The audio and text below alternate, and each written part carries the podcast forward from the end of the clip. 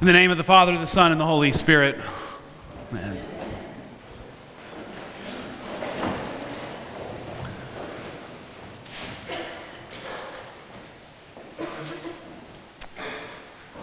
A week ago, Thursday, um, 10 days ago or so, um, Anne did something, my, my, wife Anne did something exceptionally bold. Um, she picked up Jack and Bailey, who are um, now seven and five, um, after school, so they're, they're hungry. And she tried to do her grocery shopping at Target. You might know where this is going. Um, as they pass every single aisle, um, Jack and Bailey are making demands on what Anne ought to buy because she loves them so much. So they ought to get, you know, Legos or a Nintendo game or Pokemon cards. Um, what I had forgotten at nine o'clock, which she reminded me after the sermon, was that she actually drops several things and just leaves them at the counter and takes the kids out of there. It was that traumatic of an experience for her. And so then, when I get home and we're all sitting there for dinner, this game is continuing to go on. Mom, if you love me, you will let me have the chocolate cake, even though I haven't finished my noodles. And Anne just looks at Jack. I am not going to respond to you not getting what you believe you deserve. And he has this moment where he just kind of, it's like he realizes that she's not going to play this game, and the tears instantly stop. And for about 20 minutes, we have peace on earth in the Burris household. now, I actually, I, I hadn't thought about it until just a few minutes ago. I'm not sure I agree with Paul that, you know, when he's a child, he reasons like a child, and when he's an adult, he reasons like an adult. I think we reason like this our whole life. We believe that we're entitled to certain things because of the status of where we are, and so we make these demands, and we continue to act just like Jack does.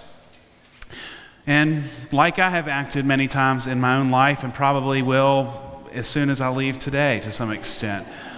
The interestingly, this is where we are in our um, lectionary. We're in one of those places which um, the story continues in Luke. And so last week, we hear of Jesus is making this journey around his kind of home region. He's in Capernaum and he is beginning to teach and preach. And this movement is being swept up, and people are, are beginning to follow Jesus and they're taken by the story. And so he arrives in Nazareth, his hometown, and people have heard that he's preaching and teaching, and he walks into the synagogue. And last week, um, we hear he unrolls the scroll from Isaiah, one that would be very familiar to the people in his hometown. And he shares this this prophecy of this person who is going to come to lift up the poor and rain justice. And then he says at the end of last week, and we hear it again because we get a repeated piece of scripture, and now the prophecy has been fulfilled. He is saying to the people, I am that person. Y'all might fast forward to um, April, and we're at Holy Week. This is that one of those claims that leads to his death, he's beginning to kind of draw that attention that he's the Son of God. So he makes this claim, and then we hear the people in the congregation go, wait a second, is this not the son of Joseph?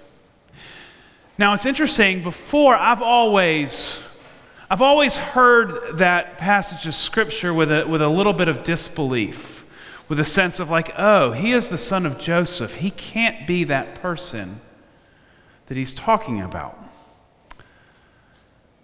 But if you look at it in the context of the people being amazed, I think they do get it. I think they not only get what he's saying, but they're attracted to that idea that because he is the son of Joseph, that means they're going to be entitled to something special. Hear it. Ah, the son of Joseph is the one that's lifted up. You know what that means for us? We're next to the king. Your kingship means that all of us are going to be elevated. We're going to be healed. Because you love us so much, we're going to get everything that we want next time you take us to Target. I mean, that's the thing about that kind of trick. The people believe that their proximity to their Savior is going to entitle them more than others. There's a couple of different ways that we could go with this scripture this morning for the context here at St. Stephen's.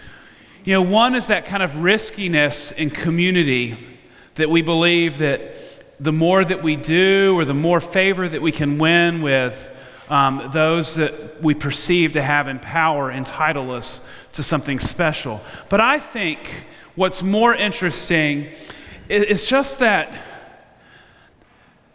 that as we, we begin to kind of think about what it means to have a spiritual life, that risk of believing the more that we pray, the more that we give, the more that we become kind of confident in our love and, and nurture of God, the more that God will take care of us.